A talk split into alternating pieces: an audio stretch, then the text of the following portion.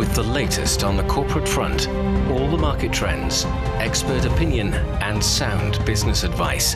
It is your unique window into the business world, direct from the heart of China. Hello and welcome to Biz Today. I'm Zhao Yang in Beijing. Coming up, we will have half an hour of business news and analysis. On today's show, China will issue one trillion yuan or some one hundred forty billion U S dollars of government bonds to support the economy. And I M F says Germany is set to overtake Japan as the number three economy in the world. And now let's begin with our top story. China plans to issue one trillion yuan or some one hundred forty billion U S dollars in additional government bonds in the last quarter of this year. The move is to support the rebuilding of disaster-hit areas and raise the country's disaster relief capabilities. The bonds will be transferred to local governments, with half to be used before the end of this year and half in the next year. The move is estimated to drive the country's fiscal deficit ratio for this year to three point eight percent, up from the target of three percent set at the very beginning of this year. So why does China take this move now? And to what extent can this help to bolster the economic recovery? For more on this, joined us on the line now are Yan Liang, Professor of Economics, Willamette University, and also Einar Tangen, Senior Fellow at the Taihe Institute. So Einar, first of all, uh, China plans to issue one trillion yuan in the uh, additional government bonds in the last quarter of this year. So why do you think is this move now, and what's the purpose of it? Well, you can't see this move just by itself. Uh, obviously, you you already gave the uh, purpose of it. This is uh, for emergency aid. Uh, it's investment-led growth, um, but it has a return. Uh, to the extent that they uh, create drainage systems and things like that, they're going to prevent severe flood, floods in the future, which are becoming more and more occurring more and more often. But you you also have to look at uh, they. Uh, the government asked the banks to roll over um, over a trillion uh, renminbi of bonds uh, that are coming due this year and uh, in the next quarter. Um, they've also put restrictions on twelve uh, areas in China in terms of uh, projects that they can do. They basically have to get uh, central government approval. So the, these are very, very strong signals that the government is acting in its its mind very prudently to address um, headwinds. And so, yeah, observers say this extra bond will be allocated to the local governments through the transfer payments in a move that is uh, expected to optimize the local debt structure and to, to ease the fiscal burden of local governments. So how could this help to address the problems in the real economy? Can you explain it further? Um, I think there are some people argue this is long overdue. We should have had a larger, a large fiscal stimulus like this to uh, continue to bolster the economy. Um, despite, you know, we did achieve the five point three percent of growth rate in the first three quarter, which means, you know, China is pretty much on the way to achieving that five percent of growth target for this year. But still, some people believe this is necessary um, to continue to provide the, the growth impetus for this year and the early next year. I do think that this current bond issuance is very helpful in, like you mentioned, improve the debt structure. Because when you look at China, the public debt is still relatively low. Uh, with central government debt is about twenty-one percent of the G D P, and local government debt is about fifty-seven percent.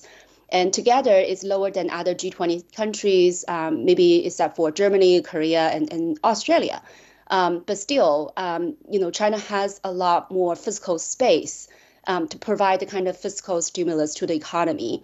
Mm, so, Aina, in the third quarter, China's economy grew by four point nine percent year-on-year, beating the market expectations. So, do you think the economic recovery will continue? And what are the main, you know, emerging growth drivers in the economy from your perspective?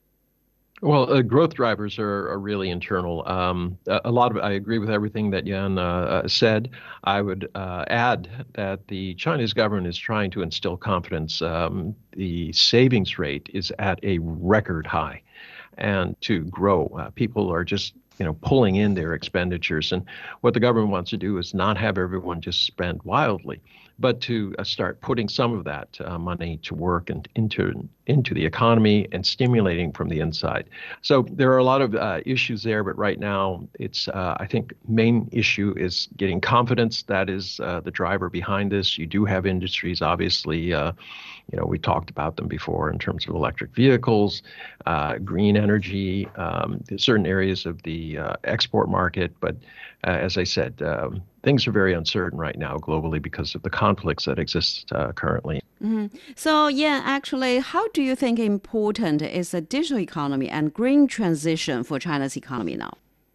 Right. I think both are very important, and they are the sort of driving forces um, for the Chinese economy. Um, so they're important both for the demand side, but also for the supply side upgrading and p- productivity growth. So the digital economy, for example, is a great drive for, you know, online retail sales, for example, um, which is an indication of China's consumption uh, demand. And so that retail sales have been up by five point five percent in the first Uh, in, in September, in September, and um, in the first three quarters, the retail sales have gone up by six point eight percent.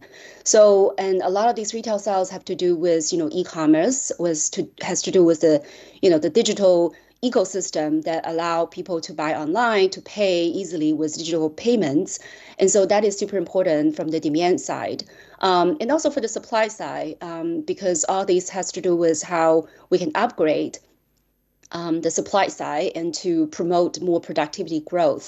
So, for example, you also talked about green um, energy. So this green transformation is not only an inevitable, I think, response um, to climate change, but it really helped to not only boost, you know, China's energy independence. Right now, you know, China's uh, renewables account for um, over fifty percent of the total power capacity.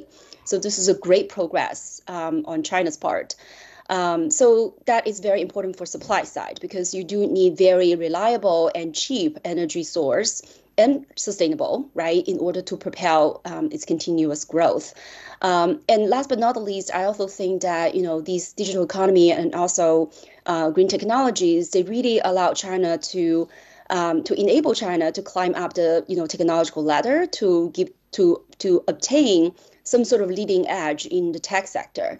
So one example is, you know, when you look at the traditional ICE, the condition, the internal combustion vehicles, um, a lot of the advanced capitalist countries like Japan or Germany, they already had a really high, you know, um, level in terms of the technology. But E V, um, this is where, you know, China can really uh, become the leading, uh, the, the, the technological leader.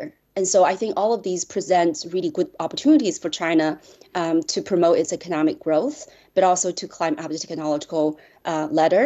It also makes the economy much more sustainable in the future. Mm. So, Einar, so what do you think is the significance of the digital economy and green technology for China's economy? And uh, what kind of role of the private sector in China's economy, and especially in these industries?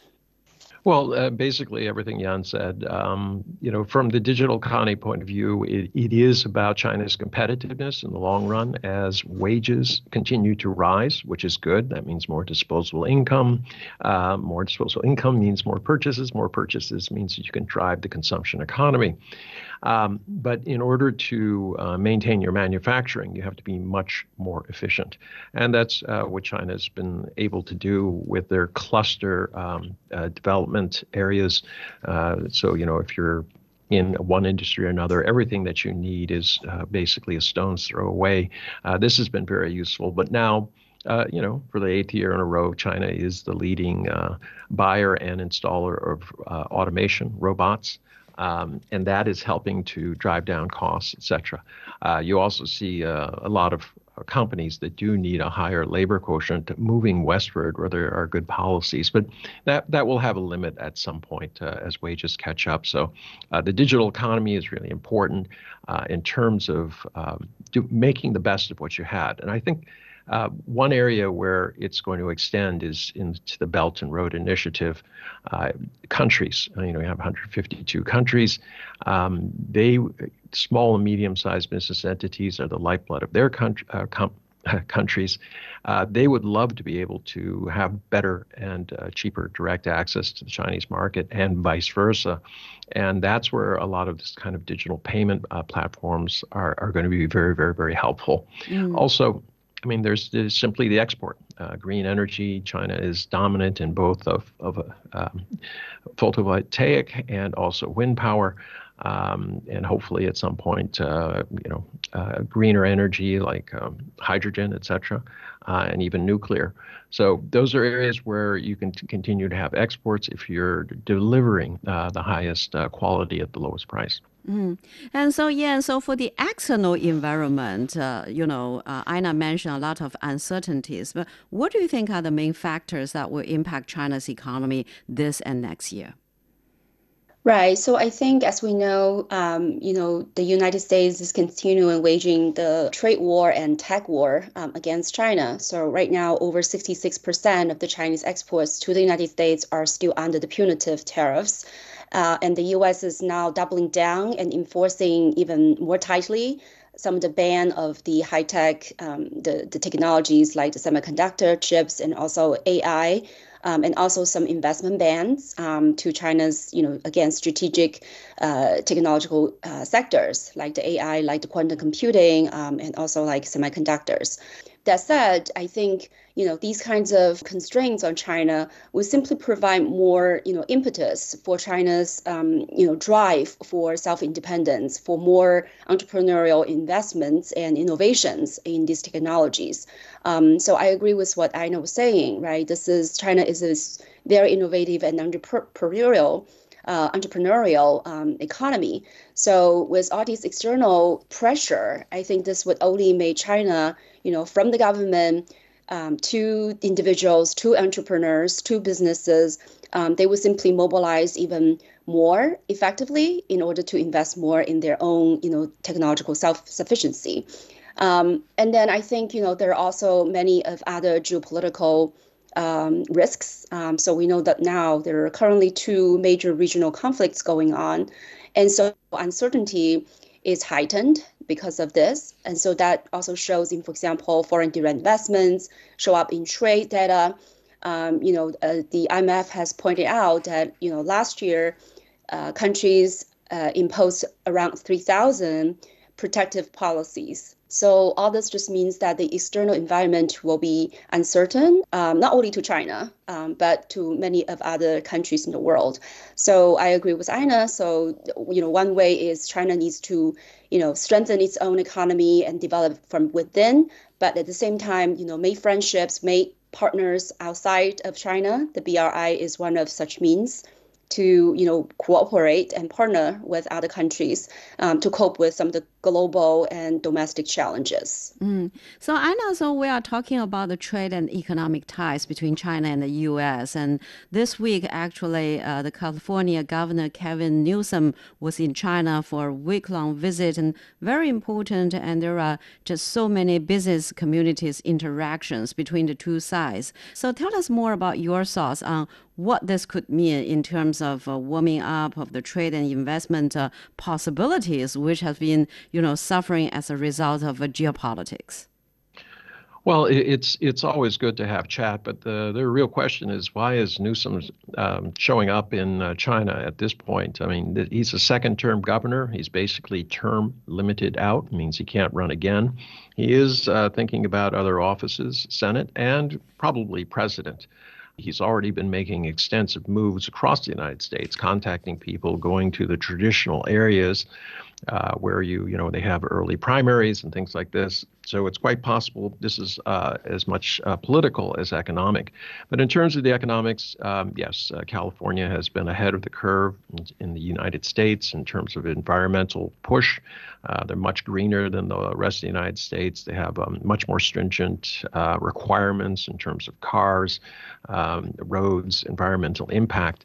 Mm. Um, so there, there's real possibilities there. But just remember, at this juncture, the national Uh, policies uh, regarding tech would interfere uh, with any kind of uh, substantive um, exchange. Uh, it can only be areas where there isn't too much controversy. Um, the people-to-people exchange, I think, is very, very important. Mm-hmm. But right now, I mean, there's a lot of people um, in the United States as well as China who are a little concerned about going to um, uh, different parts of California, especially L A and San Francisco. Um, you have very aggressive homeless people on the sidewalks. Um, you know, and it's not, uh, it's, it's, people don't necessarily feel very safe. So there's, a, there's a lot of uh, room for effort, but the question is what's going to come of it. So yeah, actually the California tops the U S E V adoption. This is, uh, you know, I read from the publication. So do you think there are a lot of room or plenty of room for both sides to cooperate on the uh, electric vehicle industry? Absolutely. I think as far as technology is concerned, yes, the two sides definitely have great room to um, to cooperate. And also, um, I think California, just like China, um, they are realizing this imminent sort of danger and, and, and uh, challenge of climate change. That's why I think, as Aina pointed out, California is made very much leading uh, ahead of other states in terms of the climate transition and climate, you know, responses. And so I think, you know, they definitely have the kinds of drive to cooperate with China. But again, I think the difficulty is the is the, the national, so the federal level politics, right? So, um, you know, China's E V does not have uh, much of penetration in the U S at all, partly due to, you know, the, the tariffs. The Chinese automobiles in the U S is facing, you know, twenty-seven point five percent of the tariff rate. This is prohibitively high um, for Chinese exports um, to the United States, um, which is totally not helpful um, for the U S to, you know, transition uh, quickly, right, into the E V uh, market. And also because the U S has um, high, you know, regulations in terms of the E V car standards. And so that also provide uh, that also presents another barrier for China to to be able to, um, you know, join the U S market. But that said, I think, you know, Newsom specifically visited Shenzhen um, mm-hmm. and check out the one hundred percent electric bus um, to see how the system operates. Um, they are also very interested in China's offshore wind power facilities and how it, you know, how China is able to invest in the offshore wind power, um, which now China accounts for fifty percent of the global capacity in that wind power um, industry. So I think, you know, uh, Gavin Newsom is really coming to China to learn a great deal from the Chinese experience. Um, but of course, you know, China can also learn from California in terms of, you know, how to put the electricity on grid, how to put them in, how to put the renewable energies in use. Um, I think in all these areas that, you know, the two sides could really learn from each other. Um, but again, um, we're just hoping that, you know, without a uh, federal level, um, you know, political change or economic change, um, some of these state uh, level uh, cooperation could still bear some fruits. Mm. Well, we're speaking with Yan Liang, Professor of Economics, Willamette University, and also Einar Tangen, Senior Fellow at the Taihe Institute. And after a short break, I M F says Germany is set to overtake Japan as the number three economy in the world. Stay with us. Deep Dive, a podcast of C G T N Radio. We go beyond headlines with reporters from around the world. Search for Deep Dive on Apple Podcasts, Spotify, Google Podcasts, or wherever you listen. Take a deep dive into the news every week. Hear our conversations.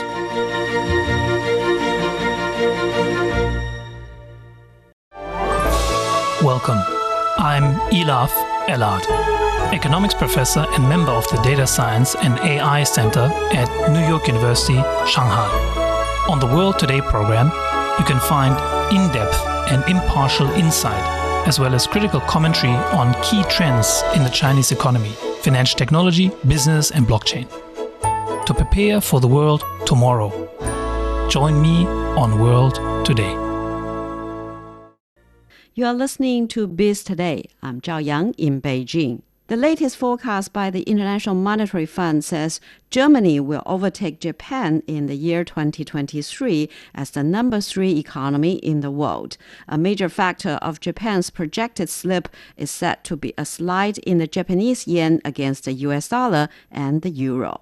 So, Yan, first of all, the I M F forecast shows that uh, Germany's nominal G D P is likely to overtake Japan's this year. So how do you view it? And we know some of the main reason is the currency valuation. So could you explain it further? Right, absolutely. So the reason that, you know, in terms of the G D P size in the nominal terms, that Germany is going to overtake Japan is because the Japanese yen is approaching, you know, around one hundred sixty yen per euro, which is the thirty-three year low. And so when you convert the Japanese uh, yen G D P into in dollar terms, and you com- com- uh, convert the German euro you know, G D P into the dollar in these comparable terms, then Japan's economy would look smaller than Germans. And so that is the reason why they're going to switch place. Um, Germany is going to become the third largest economy and Japan is going to be the fourth. Um, so the question then is, you know, will this kinds of currency Uh, status continue on, um, and one of the reasons that uh, yen has slipped so much is because the Japanese interest rates, the policy rate, has remained very low um, mm. because Japan has struggled with, you know, deflation, and they need to, uh, in a way, stimulate the economy. So their policy rate, as of you know now um, or in the most recent years, um, have been negative in the negative territory. So negative zero point one percent. Whereas Germany, as we know, they were fighting inflation. Their inflation rate was over eight point six percent last year. And so the E C B has been increasing the interest rates. Um, now it's around four point five, four point seven five percent. And so that creates a large interest rate differentials, which then cause the euro to appreciate and the Japanese yen to depreciate. And so that created this kinds of currency, um, you know, differentials in terms of the exchange rates. And so mm. I don't know if this is going to, I don't think um, this kinds of um, uh, large, uh, you know, currency exchange rate value changes will continue on. One of the reasons is because, you know, Germany's economy is actually uh, predicted to be in recession. Uh, in terms of real G D P growth, it's going to be negative zero point five percent um, in twenty twenty-three, according to the I M F. So the German economy is struggling. Its inflation rate has gone down somewhat um, to about five percent. So I don't think the E C B is going to continue to raise rates. And on Japan's point uh, uh, part, I think the Japanese uh, central bank is probably going to um, uh, stop, keep the interest rate that low, or is going to start to uh, increase interest rates because their inflation rate now has gone up to about three percent. Um, so I think that kinds of, you know, interest rate differentials and exchange rate value changes uh, will not continue on at the current rate. Mm-hmm. So that means, you know, you're probably not going to see Germany stay on the third place for very long. Mm-hmm. Um, but even if that's the even if that's the case, I don't think they're going to have a, such a wide um, gap between the two economies. So, Aina, so how do you compare Germany's uh, economic structure with the Japanese one? How different are they? Well, up to this point, uh, a lot of this can be explained by the last couple of decades. Uh, Germany's been growing at one point two percent um, uh, increase in G D P, whereas uh, Japan is at zero point seven percent. Um, and, you know, obviously over time that erodes it regardless of currency fluctuations. But going forward, I, I'm as deeply concerned as Jan is about this issue about um, uh, deindustrialization, especially in Germany. Uh, the people I've talked to said it's it's virtually impossible uh, to produce there if you're relying on energy as a large component. Also, wages much higher uh, mm. than in, in other places. Um, so, you know, based on that, um, so many German companies are, are are are moving out. They don't have a choice if they want to be world competitive. So it's it's uh, It's an odd thing where the developed world is the one which is, you know, basically dragging down economic growth uh, mm. around the world. I mean, I was just thinking about this, uh, the U S and, and, and China, you know, they said, oh, it's, China's going to go from three percent to three point eight percent uh, in terms of um, the deficit this year. Well, compare that to the U S, which has a over just over six trillion dollars budget, but is already two, over two trillion dollars above that. That's over thirty percent. Um, so you're, you're starting to see uh, not only the emergence of a multipolar world, but the economic drivers seem to be moving uh, towards the middle powers, uh, BRICS nations, et cetera. That's where this, uh, the growth is, whereas, as I said, developed countries continue to lag uh, behind. Mm-hmm. So, yeah, so are you optimistic about Germany's economy? What challenges do you think does Germany's economy face? Right. I pretty much agree with Aina. I think for Germany, um, not only they have these, uh, you know, more cyclical factors like, you know, their energy crises because they rely so much on Russia, thirty percent of the oil coming from, from Russia. And so they were hard hit by this energy crisis. But also they have a lot of structural issues. I think so is Japan. When you put these two, you know, really sort of advanced Uh, capitalist economy together, you do st- you still see a lot of similarities in terms of weakness. For example, both countries were slow to adopt the digital economy. Mm. Um, they do share relatively strong manufacturing sectors, but again, they're slow to catch up with, you know, the green transition, the green technology, the next generation innovations. Um, and both countries also lack somewhat their in their the domestic consumption demand, and they also uh, both are aging rapidly. So all of these pre- present really grave challenges for both economies, and so they really need to sort of get their acts together. Um, they need to be more innovative. They need to really strengthen their own, you know, sort of green transition to be more energy self-sufficient. Um, they also have to try to find ways to boost domestic demand. So um, I agree with Aina. Um, it looks like um, the growth momentum has been relatively, um, you know, weakened in both countries. Now, Japan this year growth is going to be relatively higher. Um, the I M F, I M F is forecasting two percent, um, and that's largely due to the increase in inbound tourism and also increase in their automobile exports, um, which was basically from the low base um, from the pandemic years. Um, Germany, again, continued to really struggle with the energy crises, deindustrialization, and then now the high interest rates um, that could cripple their long-term, you know, investment prospect. Um, so I think, you know, facing all these challenges, I think it will be wise um, for, you know, both Japan and Germany to put really their economic interests first, um, instead of, you know, uh, taking the U S's lead and to decouple or de-risk or, you know, doing all kinds of counterproductive, um, um, you know, things to put their economy further down to the slope. Mm. Well, we're speaking with Yan Liang, Professor of Economics, Willamette University, and also Einar Tangen, Senior Fellow at the Taihe Institute. And that's all the time we have for this edition of Biz Today. I'm Zhao Yang in Beijing. Thank you so much for listening.